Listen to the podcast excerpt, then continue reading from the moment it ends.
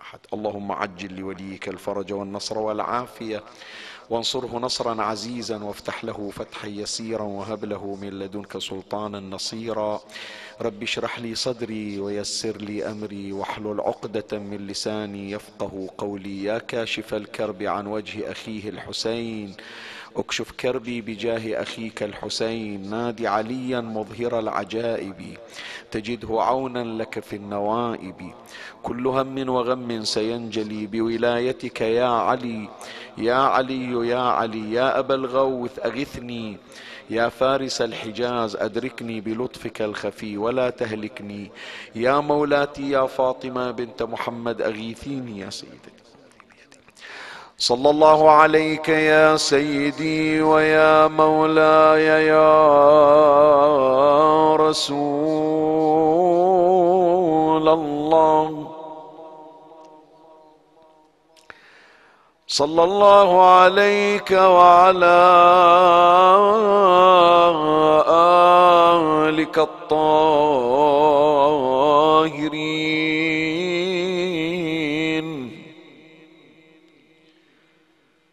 فاز من اعتصم بكم وأمن من لجأ إليكم. يا ليتنا كنا معكم سادتي فنفوز فوزا عظيما.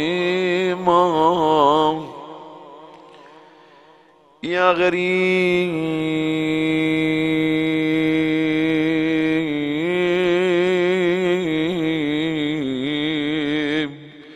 يا مظلوم كربلاء تنسى على الدار هجوم العدا مذ أضرموا الباب بجزل ونار. ورض من فاطمة ضلعها وحيدر قادوه. قهرا جهار. كيف حسام الله قد فللت. منه الاعادي حد ذاك الغرار.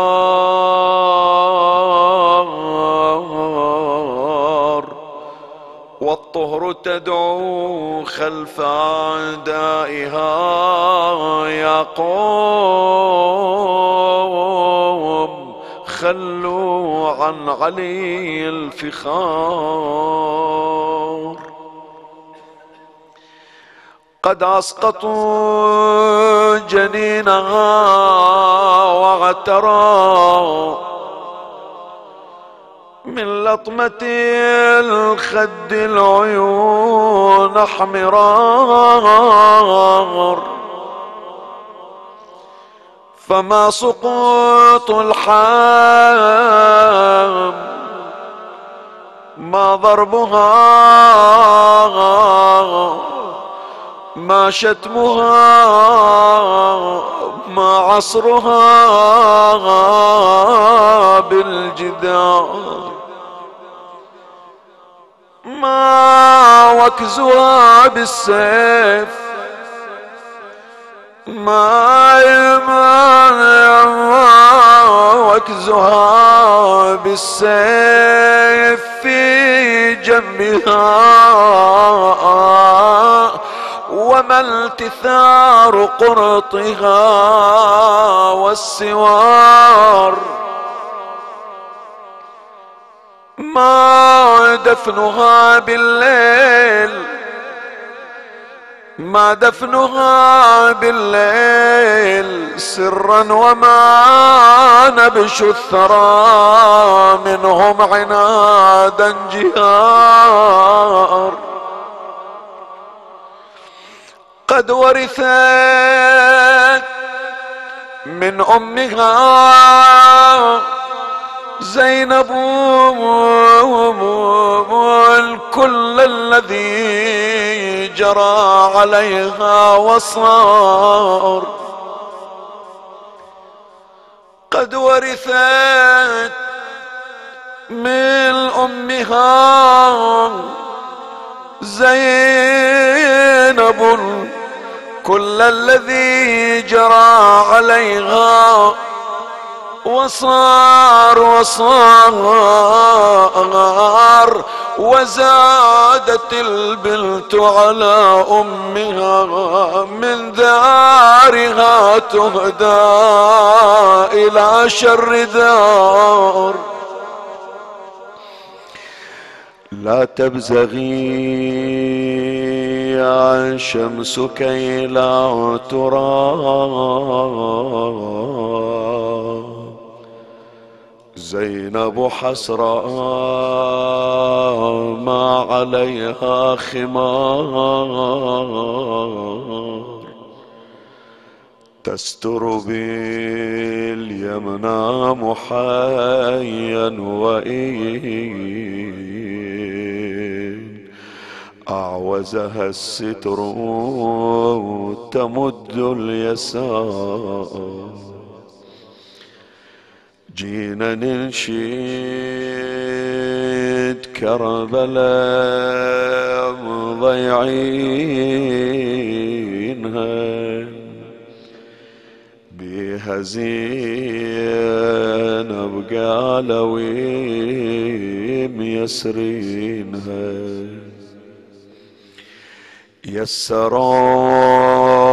يسرينها يسروها ولالها واحد فزار شال حاد يضعونها بليل وقطار جينا ننشد وين أبو فاضل وقاع. ما تدلون الشريعة وينها. بس اشوفه والعتاب مني يزول. واضربوا فاضل على النخوة يجون حق يعذر يقول ما قطوع الزنود. وحال ملك الموت بينه وبينها جينا ننشد كربلاء عليها نعتي. نقول هذا رجال والدور الغلي حرمة زينب بيش ما طلوبة بذنيب. فوق ذبح حسين وميسرينها أردني شدج كربلاء عن النزيل بالله قولي لي وقولك ما يزين زينبي تركب اليتام على الهزيل. لو علي السجاد قام يعينها وردني شدك كربلاء عن النزيل شلون ضاع الحرم شال بلاد لي كان قلت لي عاونها العليل بالمرض منحول وين وينها وردة نشدك هم صدوق بالشامعين. حطوا بطشت الذهب راس الشهيد. ورد سيلك زينب بمجلس يزيد. قاعدة لو واقفة مخلينها. وقفنا بمكان ما وقفنا. وقفنا وشتم حيدر سمعنا. المور يا أبو فاضل جرعنا. خويا واحد أشر الواحد علي. إنا لله وإنا إليه راجعون. أعوذ بالله من الشيطان الرجيم. بسم الله الرحمن الرحيم. هو الذي بعث في الأمين رسولا منهم يتلو عليهم آياته ويزكيهم. ويعلمهم الكتاب والحكمة وإن كانوا من قبل لفي ضلال مبين. آمنا بالله. صدق الله مولانا العلي العظيم. الآية الشريفة تشير إلى مجموعة من الوظائف التي أناطها الله تبارك وتعالى بنبينا محمد صلى الله عليه وآله.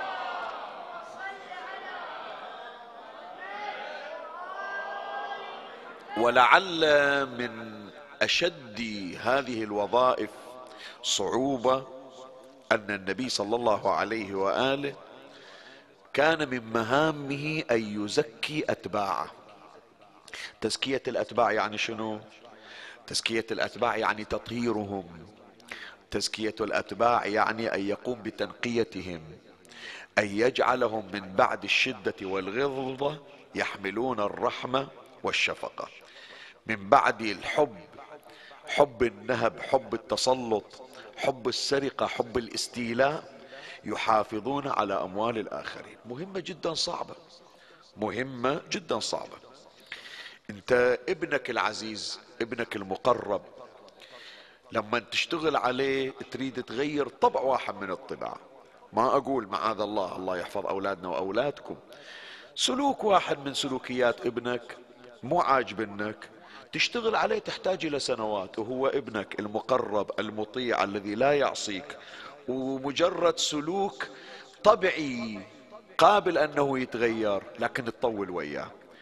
فجنابك انت سؤال اسأل فكر فيها حتى تعرف ما عانى رسول الله صلى الله عليه وآله. هذا اللي دافن بيده أكثر من 12 بنت في الأرض. هذا اللي متعود من تجيب لزوجته بنت يحفر لها حفرة ويدفنها. يجي بعضهم يسولف للنبي صلى الله عليه وآله. يقول أربطها بالحبل وأسحبها وأحفر الحفرة وهي تشوف. يعني بعد ما يجي مثلا يستخدم الغفلة لا لا لا يراويها شلون أنا راح أذبح. إي نعم. وفوق هذا بعد هو يسولف للنبي يقول له يا رسول الله من الحفر يصير التراب على لحيتي. فأنا أنشغل ما أريد أنظف نفسي إلى أن أخلص مهمتي تالي أنظف نفسي. من أجي أريد أنزلها هي ما تدري إيش صاير ما تعرف. تحسن الظن لبالي قاعد ألعب وياها. تشوف التراب بلحيتي تقوم بإيدها الصغيرة تنظف التراب عن هدومي وعن لحيتي. ولا يرق قلبي عليها أخليها بالتراب وأدفنها. النبي جدا تأذى من هالمشاهد. طيب مطلوب من النبي شنو؟ مطلوب من النبي بأنه يصنع منهم مصانع رحمة. محمد رسول الله والذين معه أشداء على الكفار رحماء بينهم. يرحم الآخر مو يرحم بعد نسيبه وط... لا لا لا لا. إلا أمس كان هو يتوعد بأنه راح يريق دمه تاليها مطلوب من عنده يقول أنا أوقف لك. تعالوا خذ بيتي تعالوا خذ مزرعتي تعالوا خذ أموالي. أنا أقعد بالشارع وأنت تقعد ببيتي. وهو أمس يريق دمه. وكل هذا في مدة وجيزة يا إخواني. هذا الأمر اللي عجزت عنه المنظمات وعجزت عنه الدول اللي تضخ الأموال ما قدرت تغير من طباع من طباع موجودة في النفوس. تاليها النبي صلى الله عليه وآله غير في 23 سنة. تخيل. 23 سنة مو فقط يعني فكر فيها مو تقول لي المدة وجيزة لا. في الثلاثة وعشرين سنة سبعة وعشرين حرب. تخيل. مرة أنا أعطيك أقول لك تفضل عندك رؤية عشرين سنة ثلاثين سنة إيش تقدر تسوي لي في هالعشرين سنة؟ يجون ورا العشرين سنة يقولون ما قدرنا نسوي شيء. ما قدرنا. حاولنا ما قدرنا. تمام لولا بس يعطون النبي ثلاثة وعشرين سنة ويبتدي من الصفر. لا والله خلي أصلح العبارة مو من الصفر من السالب بعد من الماينز يعني مو واحد جاي للنبي مثلا أصلا خالي من أي طباع وتعال اشتغل عليه لا عنده طباع سلبية. شيل الطباع السلبية وسوي طباع إيجابية. وفي 23 سنة بمعدل كل حرب مو في الثلاثة وعشرين سنة لا. في العشر سنين وزع 27 حرب هي شلون توزعها؟ ما أدري. أنت داش مدرسة وعندك معرفة بهي الأمور الحسابية. شلون تقسم سبعة وعشرين حرب ومعركة على عشر سنين إيش تطلع؟ هذا متى يبني؟ هذا متى يربي له شخص هذا متى يصنع مجتمع جديد؟ تاليها استطاع أن يفعل ذلك نبينا محمد صلى الله عليه وآله.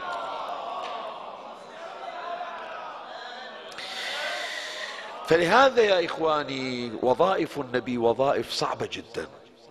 لا يستطيع أن يقوم بها أحد إلا محمد وعلي صلوات الله عليهم وآلهما وصاحب الزمان. عجل الله فرجه الشريف. من يطلع إمامنا صاحب الزمان يملأ الأرض قسطا وعدلا. يعني شنو يا جماعة؟ سؤال أسأل.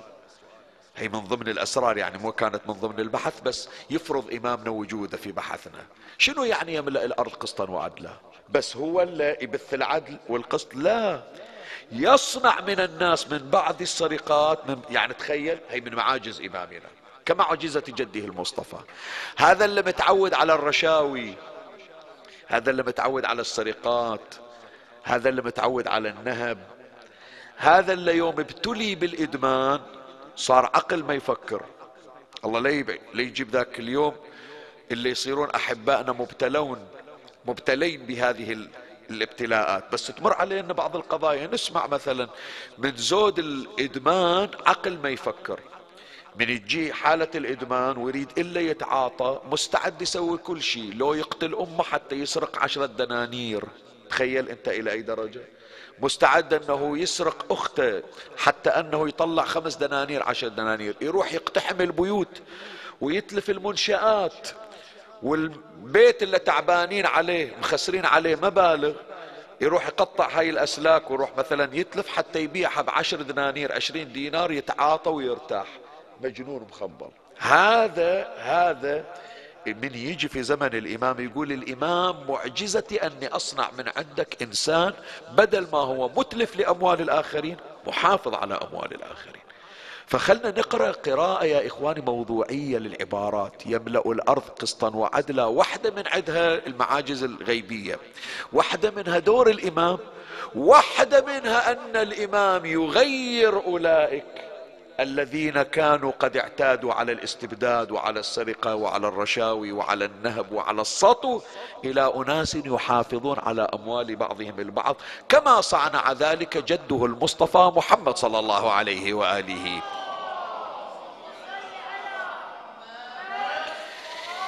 فكانت من المهام الصعبة على رسول الله مهمة تزكية قومه.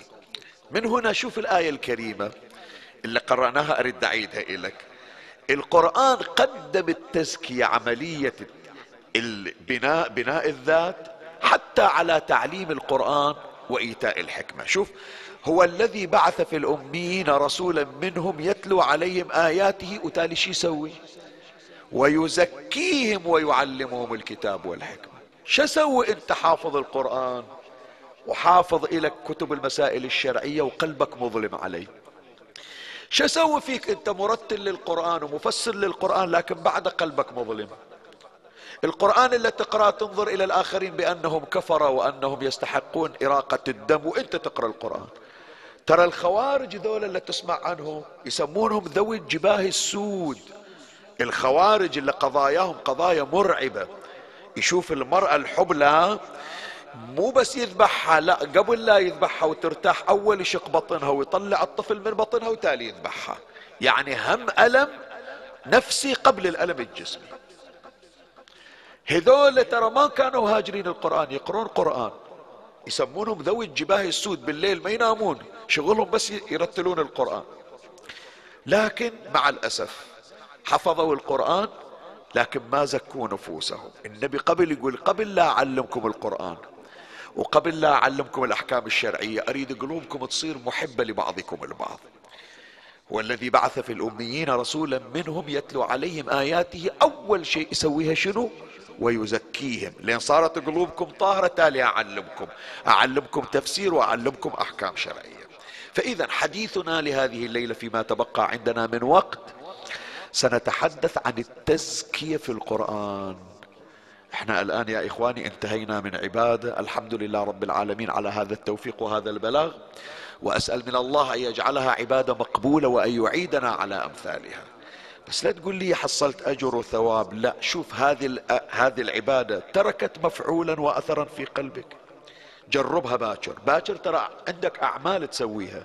كل هي الأعمال تريد تخلي التزكية في قلبك. من يقول لك صلي صلاة العيد اطلع صلي صلاة العيد حتى تلتقي ويا الناس. من يقول لك من المستحبات أن تصافح المؤمن وأن تهنئه وأن, وأن تزوره وأن يزورك. باكر من الأعمال زكاة الفطرة توديها هذا الفقير اللي ما تذكرت طيلة السنة. يقول لك القرآن ويقول لك شهر رمضان ابتدي السنة الجديدة من عقب شهر رمضان بحب للآخرين وبمساعدة للآخرين. أول عمل شوف من أسرار وفلسفات الأحكام الشرعية. تخرج يحتاطون الفقهاء أول تطلع الفطرة تالي تصلي صلاة العيد. أول الطل... ليش؟ هي وراها أسرار. يعني أنا أبتدئ عامي بعد شهر رمضان بحب الآخرين وحب مساعدتهم. ذول اللي من اللي عام إلى السنة ما تذكرتهم ذول اللي من اللي عام إلى السنة ما أدري عن وضعهم مشغول عنهم. الآن القرآن والآن شهر رمضان يقول لك أول ما تبدي حتى قبل لا تصلي صلاة العيد لا تعيد إلا أول تخلي ذاك اللي جارك الفقير اللي ما يتدري عنه يفرح ويعيد وياك حتى تصير فرحة عامة وجماهيرية. فإذا نحن نحتاج إلى تزكية وسنرى كيف هي التزكية في القرآن.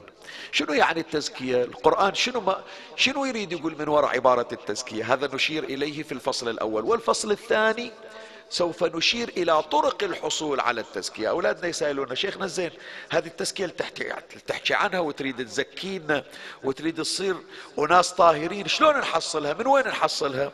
هذا سوف يأتي إن شاء الله. بحثي لهذه الليلة بعنوان التزكية في القرآن ويحتوي على فصلين اثنين أمر عليهما تباعا. ومن الله أستمد العون والتوفيق. ومن مولاي أبي الفضل العباس المدد. ومنكم ألتمس الدعاء. وثلاثا بأعلى الأصوات. صلوا على محمد وآل محمد.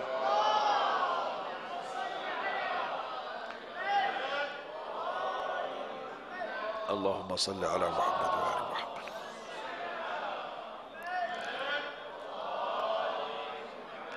اللهم صل على محمد وآل محمد.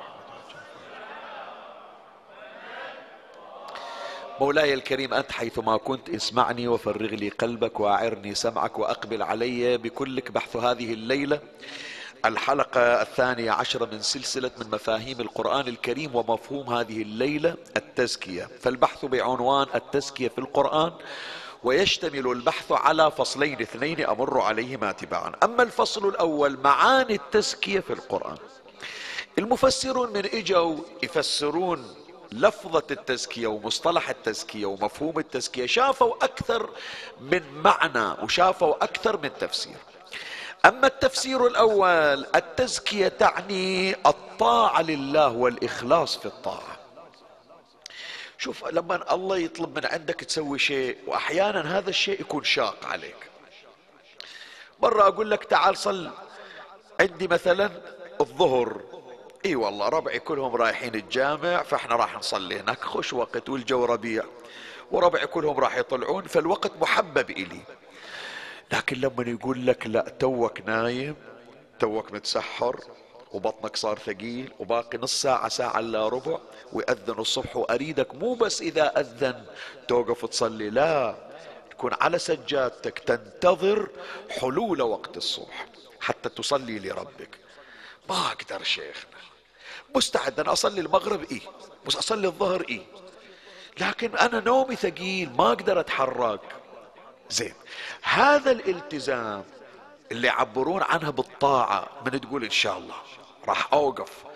أعتبر نفسي كأنما السفرة مالتي اللي قاعد أجمع لها. وإذا أنا من قبل ساعتين ما أصير في المطار راح تطير الطائرة. الآن الطائرة التي تنقلني إلى ساحة الرضوان الإلهي راح تطير عني إذا طلع الوقت. راح أشوف بأن هذا الوقوف بين يدي الله أهم من أي وقوف لشؤون الدنيا. راح تكسب حالة من الطهارة الخاصة. فمن هنا قال الشيخ الطبرسي على الله مقامه في مجمع البيان في الجزء الأول صفحة 394 قال في تفسيره وقوله ويزكيهم يعني شنو ويزكيهم؟ شي يعلمهم حتى يصيرون أزكياء. قال أن يجعلهم أن يجعلهم مطيعين مخلصين والزكاء هو الطاعة والإخلاص لله سبحانه وتعالى. العرب هذا اللي ما يقبل واحد يحاكيه العرب اللي عايش في الجزيرة العربية إلا كل واحد مثل ما يقولون نفسه بخشمة. ما يقبل ما يقبل تسمع عنه وعن شعره وعن كلامه لبالك بأنه مسيطر على الكرة الأرضية. هو عظمين ما مر عليك المثل العربي يقولون تسمع بالمعيد خير من أن ترى مر عليكم هذا المثل؟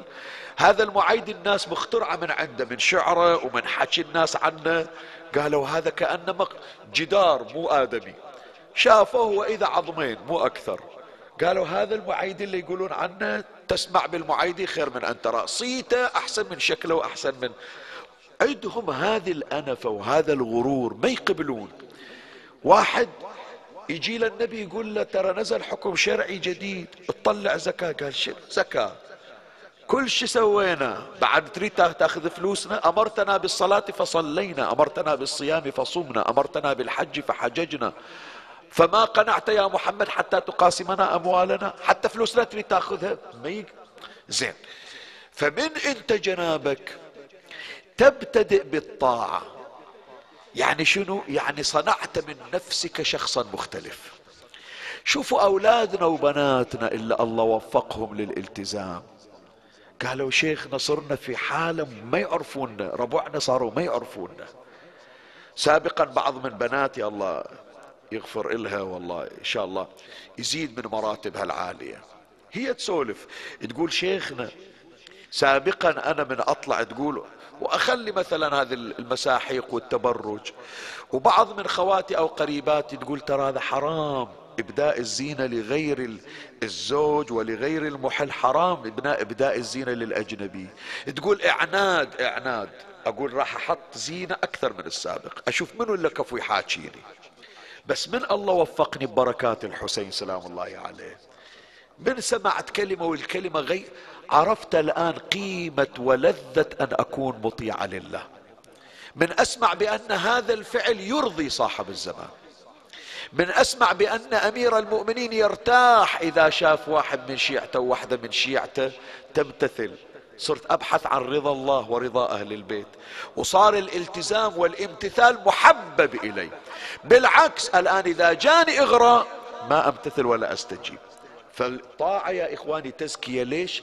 لأنها تصنع منك إنسانا مختلفا. يا أولادي يا إخواني أنا أدري كل القاعدين بلا استثناء عشاق لأبي الفضل العباس عليه السلام. صحيح لو لا؟ حتى أولادنا الله يخليهم يعشقون للعباس. شو اللي خلى العباس يوصل لهالمرتبة سؤال أسأل. سؤال. شو اللي خلى العباس يصير باب الحوائج؟ شو اللي خلى العباس يصير إلى قبة في عدال قبة الحسين؟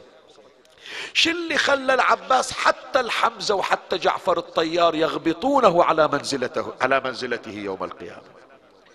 شو اللي خلى العباس باكر أول شكاية تقدم؟ شكاية أبي الفضل العباس. أول ما يبتدون بها هي. ليش؟ تدري شنو؟ الطاعة عفي عليك الالتزام الحرفي. ما يقول ليش؟ لا حسين أنا أعرف. حسين ما يجيب شيء من عنده. أشياء الحسين أوامر الحسين من عند الله. فطاعة الحسين طاعة الله. وأنا أريد أصير قريب من الله. فاللي يقول الحسين راح أسوي. ولهذا نقرأ في زيارة العباس. اسمعوا يا أولادي حتى نكون عباسيين إن شاء الله. في زيارة العباس السلام عليك أيها العبد الصالح. الشنو الشجاع القوي أبو العضلات. المطيع لله ولرسوله ولأمير المؤمنين والحسن والحسين صلى الله عليهم وسلم. صلوا على محمد وآله.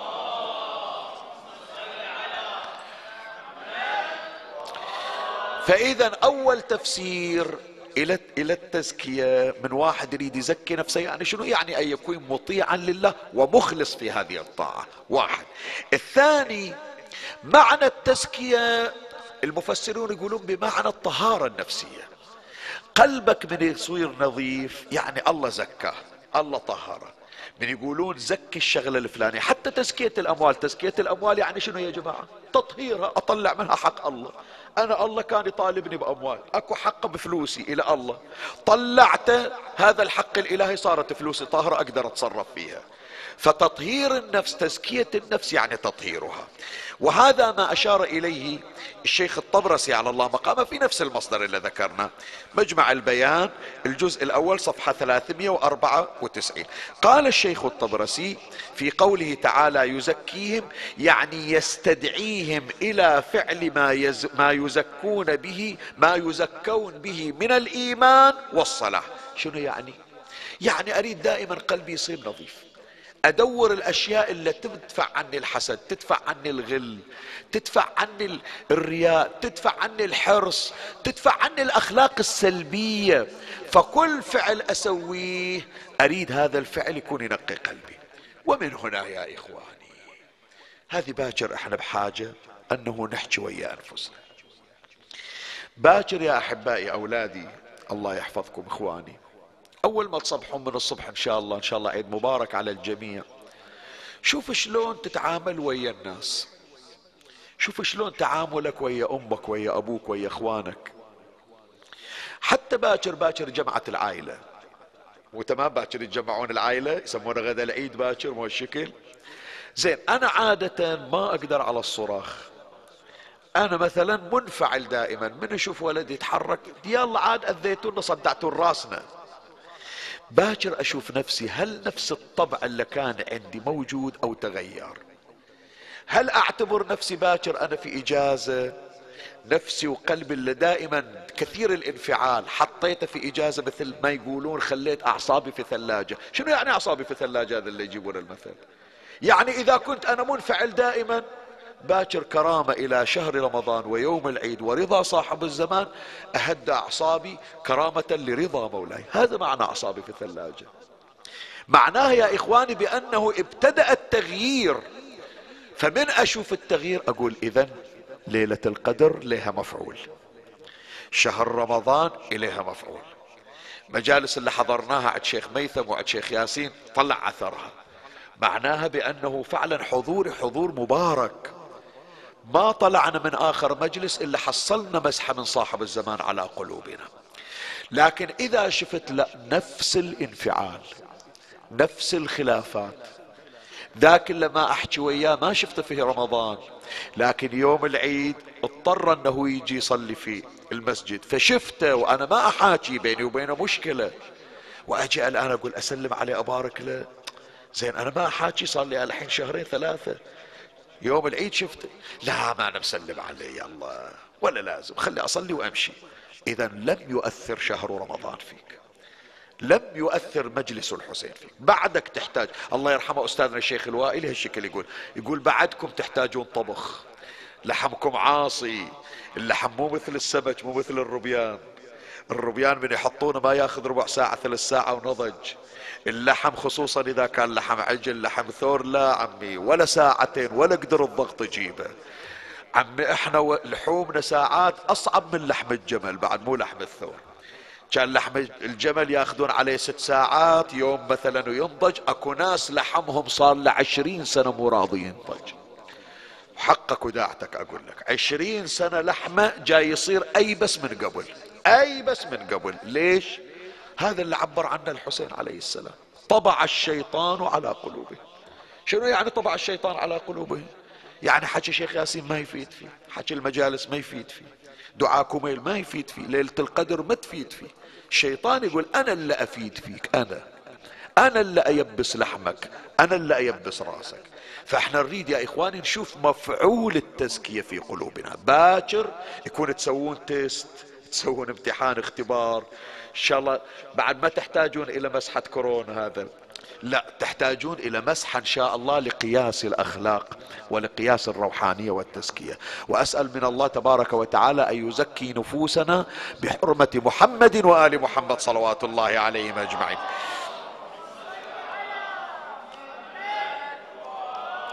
المعنى الثالث للتزكية يا إخواني وهو من أجمل المعاني. التزكية في القرآن شنو يعني؟ هو الذي بعث في الأميين رسولا منهم يتلو عليهم آياته وش يسوي؟ ويزكيهم. شنو يعني التزكية؟ التزكية يعني بيعطونك جواز. التزكية بيسلمونك جواز. منو اللي يسلمك إياه؟ نبينا محمد صلى الله عليه وآله.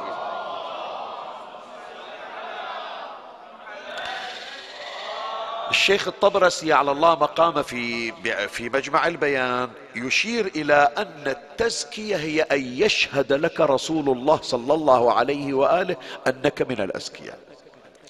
يوم القيامة من تجي خايف حاط إيدك على قلبك. ما أدري إيش راح يقولون عن صلاتي ما أدري إيش راح يقولون عن الأخماس يمكن علي حق شرعي أنا ما طلعته. ما أدري إيش راح يصير علي والله ما أدري. يجي النبي صلى الله عليه وآله. من يشوف الملائكة؟ يا ربي أنا أشهد إله ترى هذا نظيف طاهر يمتثل أوامري ويسمعها.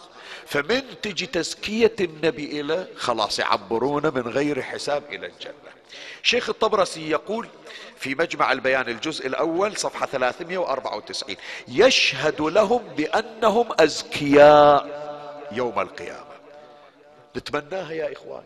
والله نتمناها. من النبي أشر عليك يقول أنا أشهد إلى بأنه ما عليه شيء خليه يطوف منو ما يتمناها؟ هذا واحدة يا إخواني من معاني وتفسيرات مفردة التزكية. قال يشهد لهم بأنهم أزكياء يوم القيامة إذا شهد على كل نفس بما كسبت. فلهذا قال نبينا محمد صلى الله عليه وآله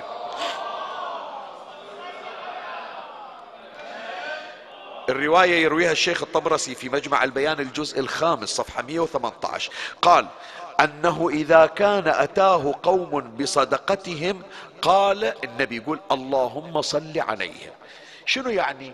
يعني كل فعل جنابك تسويه سمعوا إن شاء الله الأولاد يسوونها هذه. كل فعل تسويه من تخلص من عنده قدم إلى النبي قدم إلى صاحب الزمان. قل له سيدي شوف هذا صيامي مقبول أنا حرصت أنه أصوم من أول الوقت إلى آخر الوقت. وحريص أنه سابقا قبل الصيام تطلع من عندي بعض الألفاظ الغير اللائقة.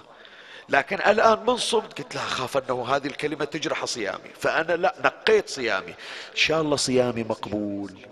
إن شاء الله صيامي نظيف طاهر زاكي. فإذا حصلت على جواز إذا حصلت على ختم النبي إذا حصلت على اسطمب النبي يوم القيامة هذه الأعمال تجتاز وهي منورة بأنواره صلى الله عليه وآله. وهذا مو فقط في الصدقات لا عممها. صلاتك حصل على جواز من رسول الله. صيامك حصل على جواز من رسول الله. حضورك الحسيني حصل على جواز من الحسين. أفعالك أخلاقك ويا الناس. قول لصاحب الزمان قول له سيدي راضي عني. فإذا حصلت على رضاهم حصلت على رضا الله. شي يقول الإمام الحسين؟ رضا الله رضانا أهل البيت. يعني إذا رضوا سادتنا علينا رضى الله تبارك وتعالى علينا وإذا رضى الله عنا أدخلنا الجنة من غير حساب. هذا الفصل الأول بينت لك معاني مفردة التزكية. طيب واحد من أولادنا يساير شيخنا شلون يزكون أهل البيت؟ شو نسوي حتى نحصل على التزكية؟ أذكر لك طرق الحصول على التزكية. أربع طرق سريعا أمر عليها. أول شيء يكسبك التزكية من أهل البيت ومن الله عز وجل. حب الصديقة فاطمة الزهراء عليها إي نعم هي من أسرار فاطمة. من أسرار فاطمة أن من رزقه الله حب الزهراء هذا يحصل على تزكية أهل البيت وعلى تزكية الله. فلهذا شوف الرواية في بحار الأنوار يرويها العلامة المجلسي على الله مقامه. في الجزء 97 صفحة 194 زيارة الصديقة الزهراء. الليلة مجلسنا نريد يصير فاطمي. قال الإمام الجواد عليه السلام لإبراهيم العريضي واحد من أصحابه قال إذا صرت إلى قبر جدتك لأن هذا إبراهيم جدة فاطمة الزهراء من أهل البيت يعني. إذا صرت إلى قبر جدتك عليها السلام فقل يا ممتحنة. وهذه الزيارة اللي إذا رحنا المدينة نقراها.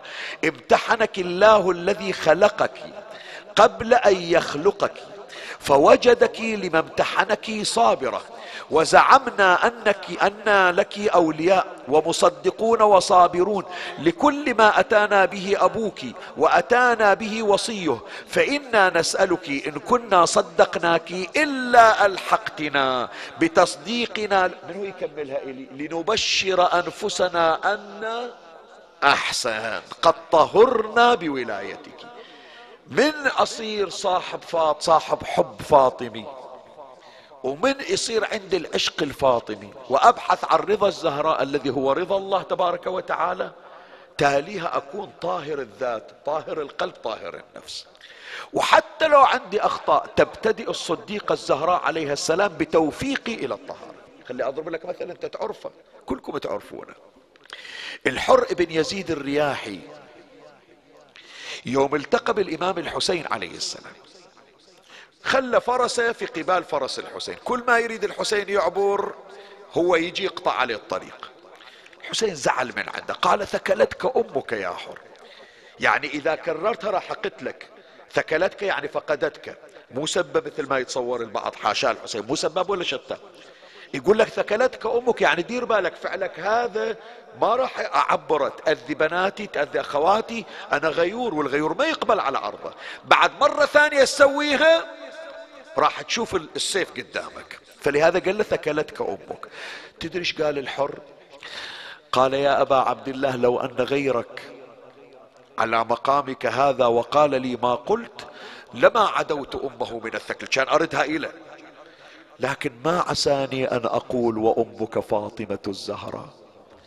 يقول أخاف أرد الحكاية إلك وتزعل فاطمة وأنا أدور رضاها ومحبتها. شوف لما كان الحر محبا للزهراء. شوف الله إيش عطى إيش تقرأ في زيارة الحر؟ طبتم وطابت الأرض التي فيها دفنتم وفزتم فوزا عظيما فواحدة من طرق التزكية يا إخواني حب الصديقة الزهراء عليها السلام. الطريقة الثانية لكسب التزكية العفة وهذا إحنا نحتاجه. شوية ما يخالف عني. خلي الليلة تصير جلسة مكاشفة يعني إحنا بحاجة إليه مرة الحديث على المنبر يصير حديث كلاسيكي حافظ اللي كم حكاية أقرأه وأنزل. ومرة قلبي عليك وقلبك علي. وحريص لا يصدر من عندك خطأ وحريص علي ما يصدر من عندي خطأ. من تشوف من عندي خطأ على المنبر شيخ ياسين دير بالك حافظ على مكانتك حافظ على منبرك. ومن أشوف من أولادي ومن إخواني خطأ دير بالك أنت مقبول عند الحسين. ما خطرت مجلس لا تسوي فعل يحرمك من الحضور. هذا المجلس الفعلي مجلس المكاشفة. إخواني الشيطان عنده طرق عديدة ويغلب الإنسان أحيانا. بس يكون إحنا نعود روحنا على شنو؟ على العفة. عفة البطن عفة الفرج عفة العين عفة اللسان عفة الأذن. من نقول عفة العين شنو يعني؟ يعني لا انظر إلى ما حرم الله. لا نتصور بس لا نتصور أنه عفة العين بس يعني ذاك البعيد أني أشوف صور صور غير لائقة ما أريد أستخدم المفردة الأخرى. مو بس هذا المقصود. حتى لما أدور في أسرار الآخرين هذا ما حرم الله. قاعد وياي بالحسينية وكرسي صوب كرسي. وجاه اتصال أو جت رسالة أريد أشوف إيش عنده منهم داز له رسالة. ترى هذا أيضا بحاجة إلى غض بصر. مو غض البصر لازم يكون واحد أو واحدة عارية حتى يقولون أغض البصر عنهم لا. غض البصر من أشوف تغريدة تجي. آخر فضيحة شاهد قبل الحذف. ترى هذا أيضا مما حرم أستار الآخرين وأعراض الآخرين. لا خلي أشوفه قبل لا يحذفون هالتغريدة. هذا أيضا نفس الشيء نظر إلى ما حرم الله غض السمع مو إلا لابد يكون أسمع شتيمة وأسمع كلمة نابية لا. حتى الغيبة لازم أغض أذني عنها. من اعلم نفسي على العفة يا إخواني. من أقعد في مكان أسمع كلام غير لائق؟ سامحوني. لا تلوثوني أنا يا الله يا الله تعبت من هالشهر هذا حتى أنظف نفسي. كأن سيارة تخيل هذا اللي عندك. كم مرة أضرب أنا هالمثل؟ سيارة وصارف عليها service. وهذول أنتم شايفين الحين هذا الجراجات شو يسوون؟ عندهم ما أقول احتيال بس عندهم فن وشطارة في التسويق.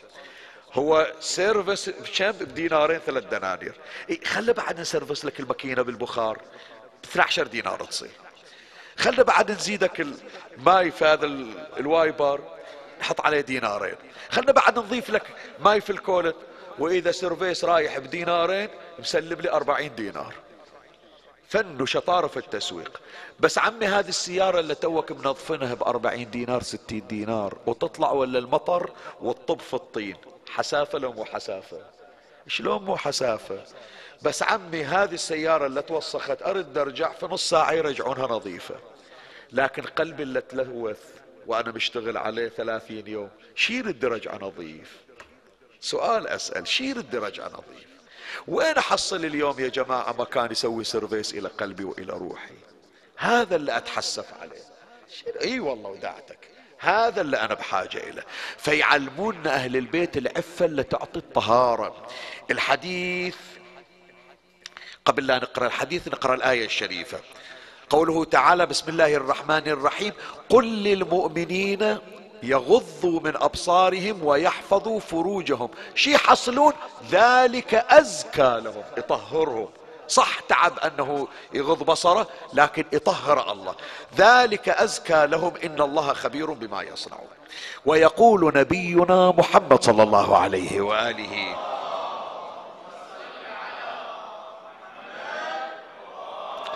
قال رسول الله صلى الله عليه وآله غضوا أبصاركم ترون العجائب.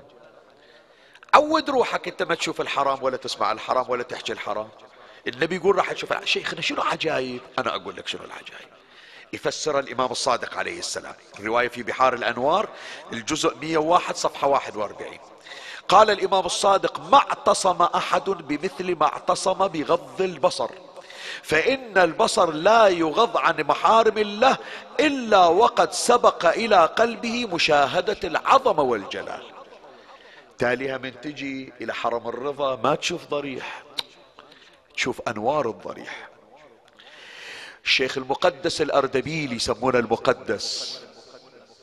مقدس تعرف مقدس شنو؟ يعني وصل إلى درجة الاسمى الشيخ حسن صاحب الجواهر الشيخ محمد حسن صاحب كتاب الجواهر من فقهائنا تلميذ تلميذ الشيخ الأنصاري.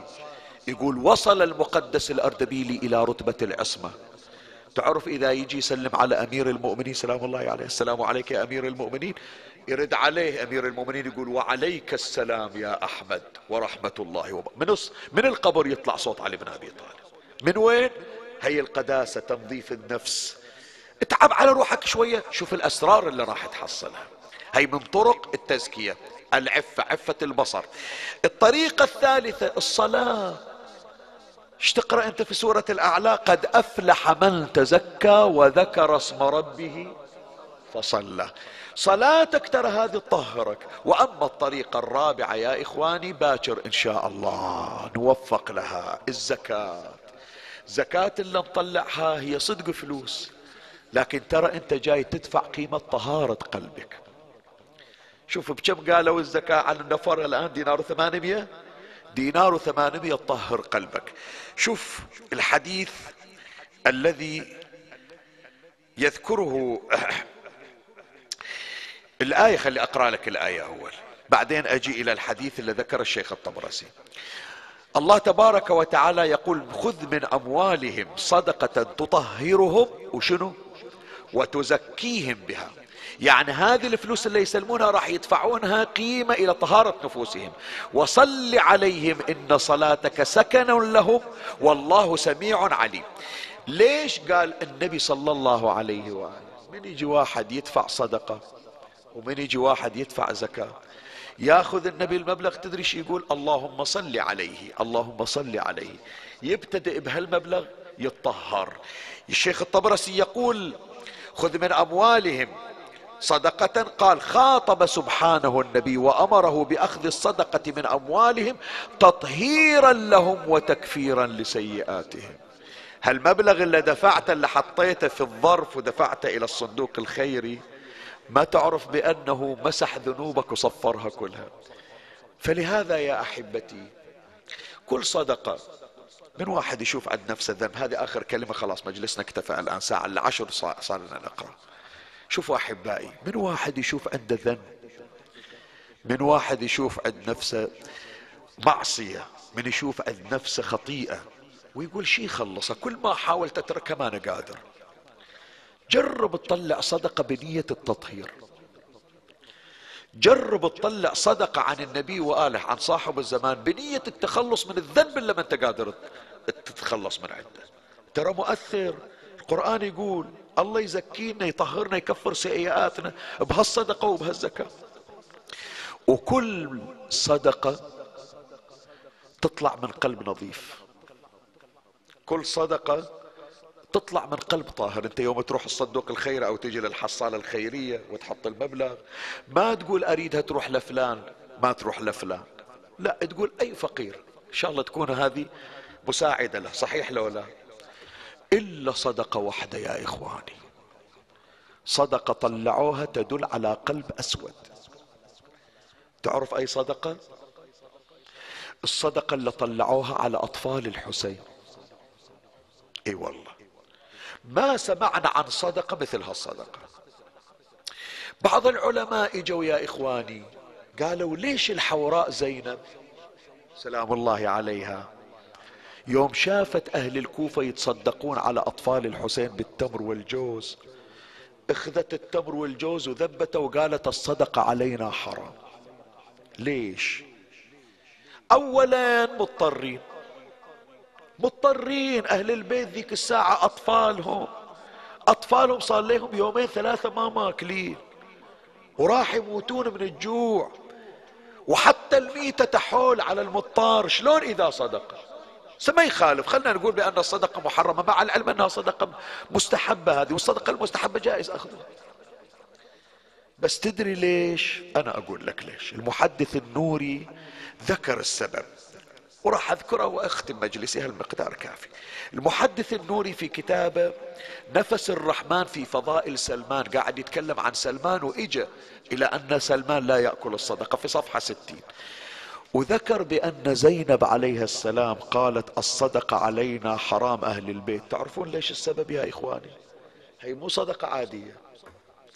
محدث النوري يقول ناذرين نذر إذا الله قتل الحسين والخير رضت جنازته يطلعون صدقة شماتة بقتل الحسين اي والله شوف إلى أي درجة؟ خليني أقرأ لك. العبارة نص العبارة. كتاب نفس الرحمن في فضائل سلمان صفحة ستين. قول أم كلثوم في الكوفة إن الصدقة حرام علينا أهل البيت.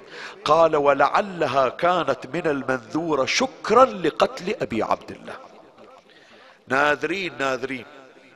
كل أم طلعت ولدها يروح يقتل الحسين. تجهز السيف ماله وتجهز الرمح ماله وتجهز السهام إلى وتقول له روح يا ولدي بيض وجهي واقتل ابن فاطمة. ويوم اللي ترجع بالسلامة إلا أطلع صدقة فرحانة. برجعتك سالم وجيت راس الحسين محمول على زين طلعت شوف شقد شقد نفوس مريضة. عمي وتعرف الشماتة هذه تأذي القلب أكثر من الضربة؟ وداعتك يعني. بعض الحكايات يسائلون زين العابدين أي المصائب أعظم عليكم؟ ما قال ما قال شمر ولا قال حرملة قال الشام لأن فيها شماتة الأعداء. يوم إحنا بالخيمة صح المصايب على قلوبنا لكن ما سمعنا كلمة. ما اجتنا الا تالي الكلمة احرقوا بيوت الظالمين. وقاستها زينب. تعرف المعاناة؟ احكي ويا الآباء اللي عندي والأمهات يسمعن صوتي شقد تتأذون لما تشوفون طفلكم يبكي إلا يريد الحاجة الفلانية وما تقدر تشتريها إليه مر عليكم هذه يا آباء؟ أسولف وياكم. مر عليكم طفلكم الصغير يصيح بالمحل إلا يريد الحاجة الفلانية. وأنت ما عندك تشتري تتحير وياه شو تسوي؟ ولما يقول لك عطشان عطشاني وين عطشان؟ زين اصبر الآن بوقف بشتري لك ماي. لا مو قادر طفل هذا. فيوم وصلوا إلى الكوفة أطفال الحسين على أربع سنين خمس سنين عشر سنين. ما شافوا وإذا المرأة الكوفية تعطي الطفل الصغير التمر والجوز تقول لا تعطيها لأي فقير. لا لا لا. شوف ذول الأطفال إلا جايبينهم على الجمال إلا لوانهم صفرة من الجوع إلا يرجفون من شدة الضعف. روح عطهم التمر قدام هالمرة اللي تشبه علي بن أبي طالب حتى نلوع قلبها. عط الطفل التمر والجوز والخبز قدام هالمرة اللي يسمونها زينب. حتى نخلي على جروح ملح مو بس ذبحة الحسين نخليها تشوف الذل والشماتة. يا الله يا الله يا الله يا الله. عمي الغيارة يا أهل الإيمان باكر تطلعون الزكاة زكاة الفطرة. ما أنتم ما طاوعكم قلبكم تحطون الفطرة بإيد فقير تقول أخاف ينكسر خاطره شوف كم مرة قلب زينب انكسر في الكوفة. تشوف الطفل يرجف جوعان وجايبين التمر والجوز من الجوع قام ياخذ التمر يحطه بحلقة يقول بس واحدة آكلها أسد جوعتي ما أنا قادر راح أموت. وزينب الغيورة تربية علي بن أبي طالب خت أبو فاضل خت الحسين معلمنها على الإباء ألقت زينب بنفسها من على ظهر الناقة. شوف الناقه قد رفيعة وزينب 56 سنة عمرها. ليلة 11 ما تقدر توقف تصلي ركعتين صلت من جلوس ذبت روحها من على الناقة. قالت كل شيء للكرامة كل شيء للكرامة وأنا بتعلم أقبلت تأخذ التمر والجوز وتلقيه في وجوه أهل الكوفة وتنادي يا أهل الكوفة إن الصدقة علينا حرام أهل البيت. يلا عمي. اختبل الشهر هذا بولنا زينبية الليلة أقسم عليك بزينب أريد صوت مميز الليلة. حن شباب أولادي. ويلي ويلي علينا علينا تتصدق الوادم علينا تتصدق الوادم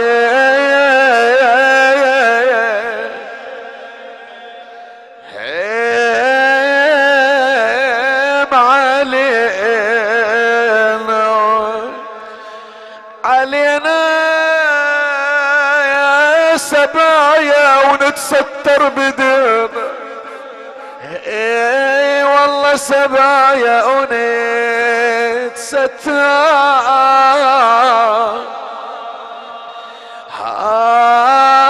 هار بدهن يعور قلبك هالحكي وزين العباد مقيدينا ويصيح أبوي حسين ويصيح ابو يا حسين.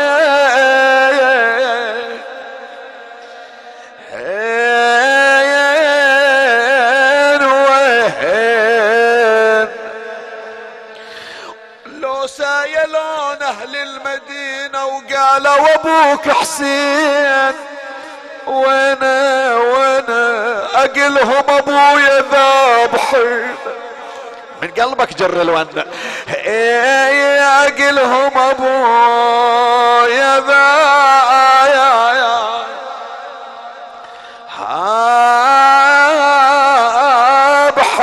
ذابحين هو يون العليل وزينب وياه اسمع ونتها ما تراقب الله يا الذي تحث الرجاي وتقول أرحمهم لجل لانهم غراي. عتبي على السبع الذي في النجف غايب. لو شافني أبو حسين ما يرضى علي. قمت أفكر آخر ليلة أقرأ لك أي بيت أختم بيها الموسم. ما شفت اشجى من هذا البيت. كلكم تحفظونه. ضيعني الوالي وخلاني غريب لا أهل عندي ولا بلد يمي قريب. عني يشدع ويا علي مطول الغيبة. ما تنجفى زينب وهي عدها نساو. البيت تحفظه والطور عرفته. عيده وياي. ضيعني الوالي وخلاني غريبه لا أهل عندي ولا بلد. فدوة إلك فدوة إلك. عليش دعوة يا علي مطول الغيبة. ما تنجفى زينب وهي عدها نساو بويا بويا بويا أنا ما واحد خيالي يشوفه بالتالي شافوني أهالي الكوفة. علي يا علي على الجمل ويدي بحبل مجتوب ومن بلدة تهدى إلى شر بلدة ومن ظالم تهدى إلى شر ظالم. اللهم صل على محمد وآل محمد. أعوذ بجلال وجهك الكريم أن ينقضي عني شهر رمضان. أو يطلع علي الفجر من ليلتي هذه ولك قبلي تبعتنا وذنب تعذبني عليه اللهم اكتبنا من عتقائك من نار جهنم. اللهم اكتبنا في هذه الساعة من المرحومين ولا تجعلنا من المحرومين. تفضل علينا يا ربي بقضاء حوائجنا وحوائج المؤمنين. اشف مرضانا وأمراضنا يا رب العالمين. فك قيد الأسرى والمعتقلين رد الغرباء والمبعدين ارزق اللهم المحرومين. أصلح لنا في أولادنا وبناتنا واستر على أعراضنا بسترك. اصلح شؤوننا للدنيا والآخرة. عجل اللهم فرج إمامنا صاحب العصر والزمان. شرفنا برؤيته. وارزقنا شرف خدمته قوموا على طولكم إخواني نختم موسمنا بالدعاء لإمامنا. اللهم كن لوليك الحجة ابن الحسن.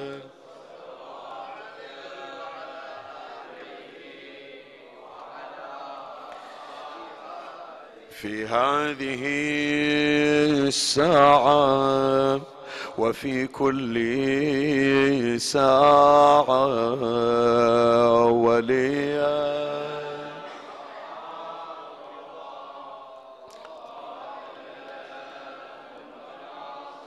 ودليلا وعينا حتى تسكنه أرضك طوى وتمتعه فيها طويلة برحمتك يا أرحم الراحمين. اجعلنا يا ربي من شيعته وأعوانه ومن مقوي دولته وسلطانه. اجعلنا يا ربي من المخلصين له وارزقنا رضاه عنا.